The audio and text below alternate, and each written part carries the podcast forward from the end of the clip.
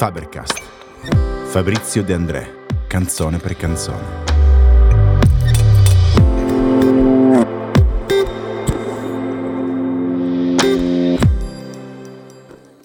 Eh, scrivevo la buona novella nel 1969, sarebbe poi uscita nel 1970.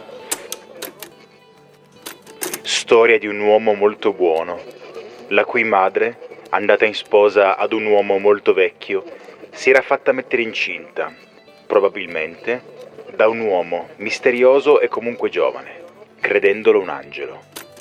L'aggettivo apocrifo in greco vuol dire segreto, nascosto. Apocrifi sono gli scritti che raccontano la vita e le opere di Gesù Cristo, che ad un certo punto sono stati definiti dalla Chiesa come falsi. Vengono prodotti da autori non cristiani né ebrei. Si tratta di pensatori, di scrittori arabi, armeni, bizantini, greci, che mm, hanno parlato della figura di Gesù di Nazareth in modo esemplare, con enorme rispetto. Quando la religione cristiana sta crescendo di potere e i credenti aumentano di numero, la Chiesa si adopera per definire un canone, un codice ufficiale per istruire le masse con la dottrina corretta. O come dice Fabrizio, l'ufficio stampa di Gesù Cristo. Dopo il successo dei due dischi del 68, nel 70 Roberto Danè, direttore artistico della Bluebell Records, che nel frattempo ha cambiato nome in produttori associati, suggerisce a Fabrizio un'idea rivoluzionaria. Un concept album ispirato dalla lettura dei Vangeli apocrifi, da cui l'artista trae con non poca libertà, aggiungendo atmosfere di fantasia e situazioni più vicine alla geografia che conosce, quella ligure naturalmente. Poi scivolammo tra valli fiorite, dove all'ulivo si abbraccia la vite.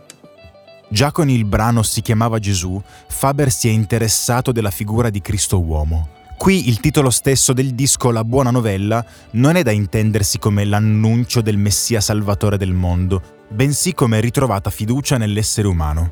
Questo il contesto semantico, sostanzialmente. Di traccia in traccia vedremo poi la miriade di intricati sottotemi che caratterizzano il disco. E qual è il contesto narrativo, invece? Convenientemente, sulla scia di quanto ha ascoltato, prodotto e narrato finora, Fabrizio costruisce delle fiabe con protagonisti tangibili, le cui vite possono fungere da lezione per i tempi odierni. Si tratta di un concept album, quindi, alla tutti morrimo a stento, ma con un approccio molto più fantasioso. Badate bene, la veridicità storica dei fatti non è la chiave di lettura qui. Come molti sapranno, i Vangeli contengono parecchio paranormale, espresso nelle forme note ai più, tipo morti che si risvegliano e acqua tramutata in vino, a quelle meno diffuse perché narrate negli apocrifi, tipo Gesù che si irrita con un compagno di giochi da bambino e lo ammazza con un fulmine incantesimo. Ma c'è anche parecchia umanità, da quella più nota, tipo Gesù che si incazza di brutto quando trova il tempio dedicato al culto di suo padre utilizzato come mercato e inizia a rovesciare bancarelle a manate, a quella apocrifa, con Maria treenne data in sposa dai sacerdoti con formula di matrimonio combinato ad un vecchio falegname di nome Giuseppe. La narrazione stessa della vita di Gesù saltella indiscriminatamente da un episodio all'altro, fungendo da raccolta di aneddoti su cui costruire un dogma, un credo, un metodo di interpretazione dell'esistenza e della realtà. Una religione, insomma. Questa è la chiave di lettura dei Vangeli, a prescindere che ci si creda o meno. Alle musiche, oltre al noto Giampiero Reverberi, partecipa un gruppo di artisti beat, chiamato spesso a incidere nei dischi della musica leggera italiana, in quanto composto da abilissimi nerd dello strumento. Sono il bassista Giorgio Piazza, il chitarrista Franco Mussida, il batterista Francesco Franz di Cioccio, Flavio Premoli all'organo e Mauro Pagani ai flauti. Per chi non avesse già colto alcune reminiscenze prog, questa è la premiata Forneria Marconi, potenzialmente il più grande gruppo rock italiano di sempre, solo che all'epoca ancora non lo sanno e viaggiano sotto il nome de I Quelli. La loro presenza per forza di cose porta aria fresca, anche se Di Cioccio ricorderà che all'epoca della buona novella non si era sentito di aver potuto esprimere un apporto creativo sostanziale, nel senso che Reverberi fornisce loro parti già scritte e non rimane molto spazio per il loro gusto, per sentirsi realizzato nelle collaborazioni con Faber dovrà aspettare il disco doppio estratto dal tour Arrangiamenti PFM del 78-79. E io non vedo l'ora di potervi raccontare qualcosa a riguardo. Comunque, tornando al disco, rimane che i quelli sono artisti giovani, fagocitatori di trend e gusti insoliti, almeno in Italia, Quindi è vero che suonano parti già scritte, ma come queste parti vengono interpretate porta il tutto ad un livello incredibile. Il risultato è un misto di melodie medio orientali, cori liturgici, folk introspettivo e ballad di gusto americano. Dicevo che alcuni compagni, amici e coetanei consideravano la buona novella anacronistica, perché non si erano accorti che in effetti la buona novella era un'allegoria che si precisava, si rendeva chiara nel, nella mia zucca, attraverso il paragone fra le istanze più giuste del movimento sessantottino con altre istanze, lasciamo perdere il punto di vista spirituale, ma da un punto di vista etico-sociale, altre istanze contro l'autorità, contro l'abuso dell'autorità, contro i soprusi del potere, erano state avanzate da un signore di 1969 anni prima che si chiamava chiamava Gesù di Nazareth. Egalitarismo, fratellanza universale, amore verso il prossimo come primo comando, temi super in voga all'epoca. Una delle differenze più notevoli tra i Vangeli canonici e la maggior parte di quelli apocrifi è il focus sul lato umano delle figure protagoniste. Hanno probabilmente desacralizzato un poco le figure del Vangelo, ma credo a vantaggio di una loro maggiore umanizzazione. Inoltre alcuni aspetti degli apocrifi hanno finito per fare breccia nella cultura popolare, come i nomi dei re magi e l'idea della grotta di Betlemme con l'asinello e il bue. Quindi parte di ciò che viene narrato lì è rimasto censurato e dimenticato, altro ha finito per filtrare e venire assorbito dai credenti. Per tutto il resto c'è la buona novella. Gesù di Nazareth, secondo me, è stato il più grande rivoluzionario di tutti i tempi. Laudate Dominem.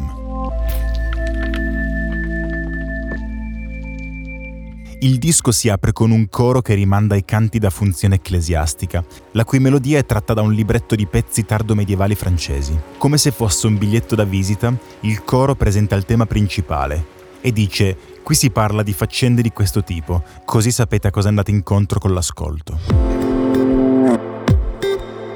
L'infanzia di Maria. Poi, con tono quasi teatrale, Fabrizio ci racconta l'infanzia di Maria, portata tre anni al Tempio. E ne viene espulsa quando compie 12 anni, perché le vengono le mestruazioni e non si sa mai che contamini la purezza del Tempio stesso. Messa all'asta e condannata ad un matrimonio combinato con l'anziano Giuseppe. Giuseppe in realtà non desidera affatto la novità e anzi ha dei lavori programmati lontano dalla Giudea, quindi appena sposato parte lasciando Maria da sola.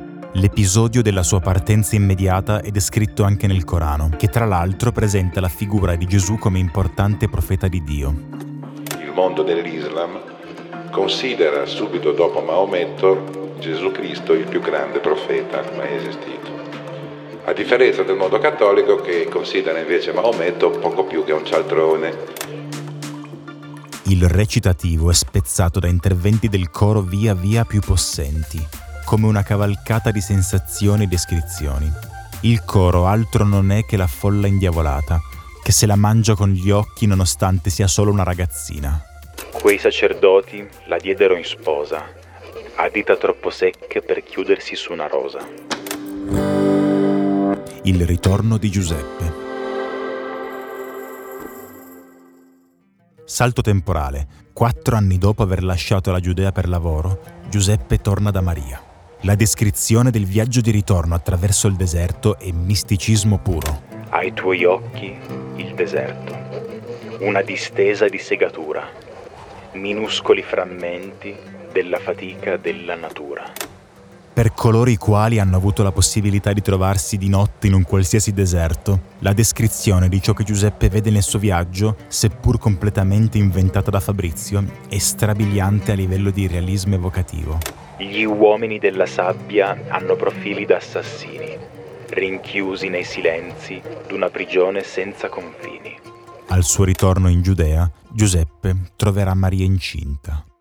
Da notare la melodia di sitar, strumento indiano che ha particolare risalto negli anni 60 della cultura hippie e che qui, seppur non corrispondente ad un suono prettamente medio orientale, fa il suo lavoro nell'evocare paesaggi esotici.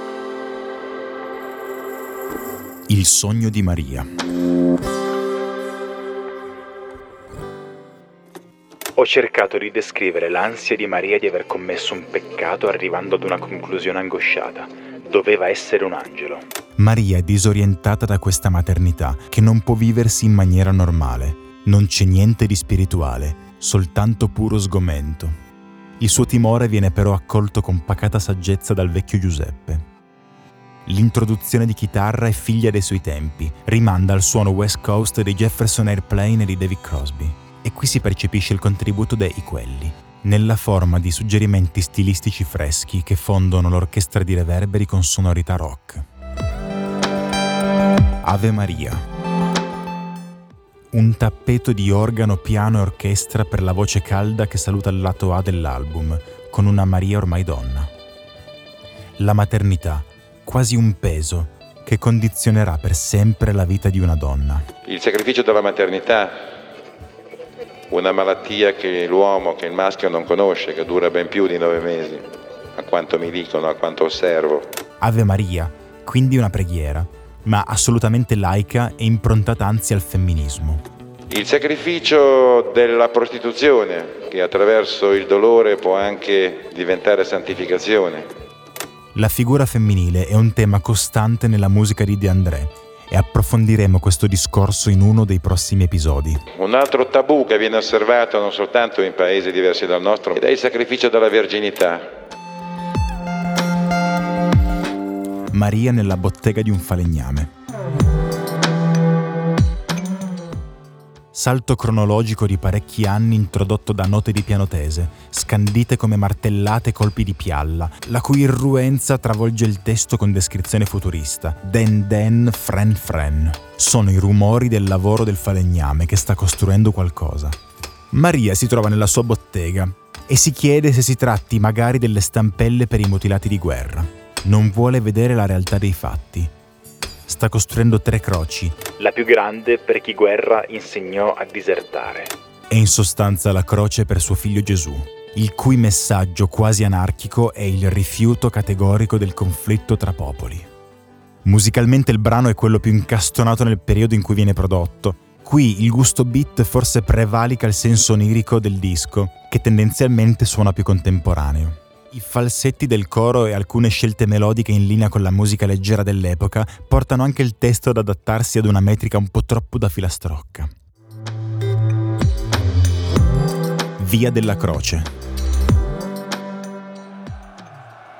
Splatter lirico. Sulla via Crucis Gesù si becca l'odio di chi ha perduto i figli trucidati da Erode, che vengono massacrati quando lui è ancora un bebè, nel tentativo di cercarlo e ucciderlo, poiché è indicato come Messia, vero re tra gli uomini, e dunque suo potenziale usurpatore. Gli apostoli dimostrano debolezza umana e rimangono nell'ombra per timore di essere riconosciuti come seguaci di Gesù e dunque subire simile sorte. Nessuno di loro ti grida un addio per essere scoperto cugino di Dio.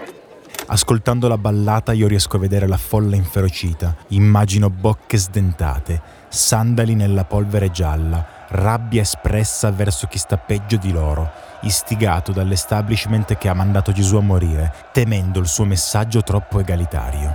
Gli stimoli lirici fungono da report giornalistico, come quello che un inviato potrebbe fornire su un teatro di conflitto odierno si possono cogliere comportamenti ed emozioni umane purtroppo ben note a tutti. La vigliaccheria degli apostoli, la manipolazione delle masse da parte dei pochi al potere, la sofferenza di chi sta perdendo i cari, la musica qui ha un che di ballata country western e devo dire che il patibolo e la folla inferocita che odia il condannato rientrano in quell'immaginario senza troppa fatica. E chissà, magari questa descrizione così sentita viene influenzata dal realismo di Sergio Leone. La musica non rispecchia etnicamente il luogo in cui avviene la crocifissione, ma questa diciamo è una licenza artistica che a mio parere non va ad intaccare il disco nella sua integrità. E la narrazione prosegue, puntando l'obiettivo su due ladroni che muoiono in croce con Gesù, i quali a piangerli sotto non hanno che le madri. Tre madri. Le madri sono quelle dei tre condannati alla crocifissione. Due sono quelle di Dimaco e Tito, i due ladroni messi a morte insieme a Gesù. Dal punto di vista di Fabrizio, le due soffrono anche più di Maria, il cui figlio perlomeno risorgerà dalla morte. Però lei risponde, Non fossi stato figlio di Dio, t'avrei ancora per figlio mio. Arrangiamento scarno composto da piano e violino, tra l'altro suonato da Angelo Branduardi.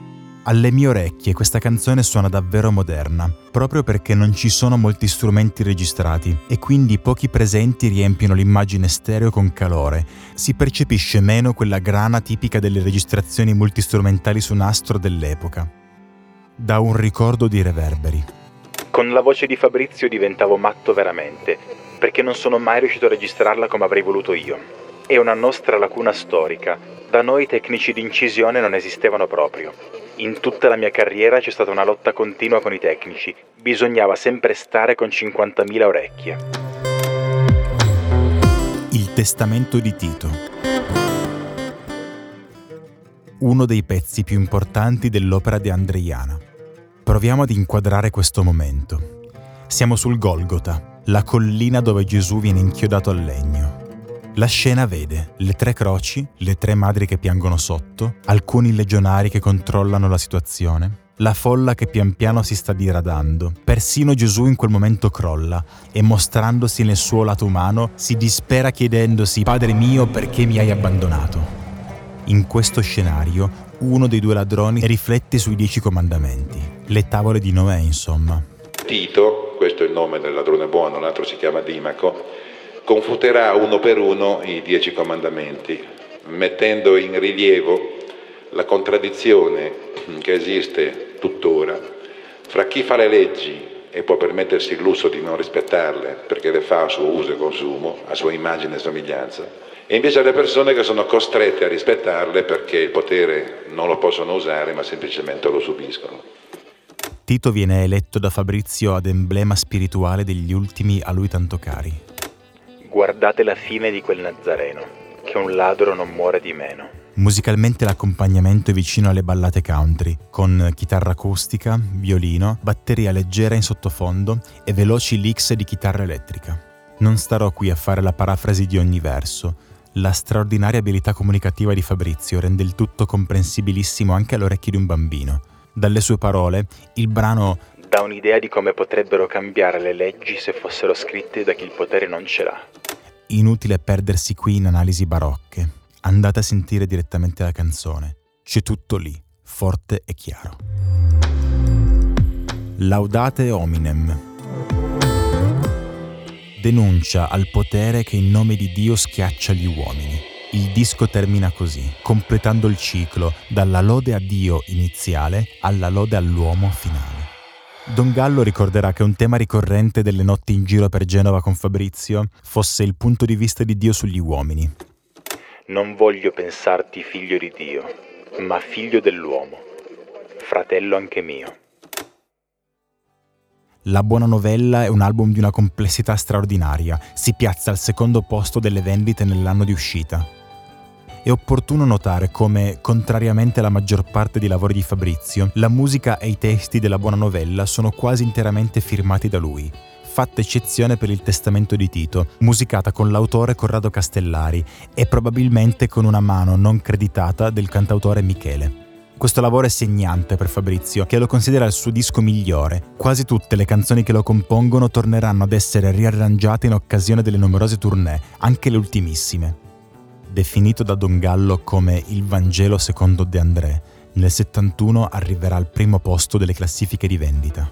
L'anno di uscita corrisponde anche con la fine del sogno anni 60. I Beatles incidono il loro ultimo album, Let It Be, e poi si sciolgono. Si infrangi l'illusione dell'eterna giovinezza dei figli dei fiori, cambia la consapevolezza nei confronti delle droghe, che in un modo o nell'altro si portano via tutte le leggende del movimento di protesta, Muoiono uno dopo l'altro Jimi Hendrix, Janis Joplin, Brian Jones, Jim Morrison e così via. Sta iniziando una nuova decade che si contraddistinguerà per nuove sfide, epifanie e mutazioni complessissime sia a livello globale che nazionale. Cambiamenti che Fabrizio affronterà con la sua consueta lente di ingrandimento, capace di suggerire punti d'incontro inconsueti e connessioni dove molti non le vedono.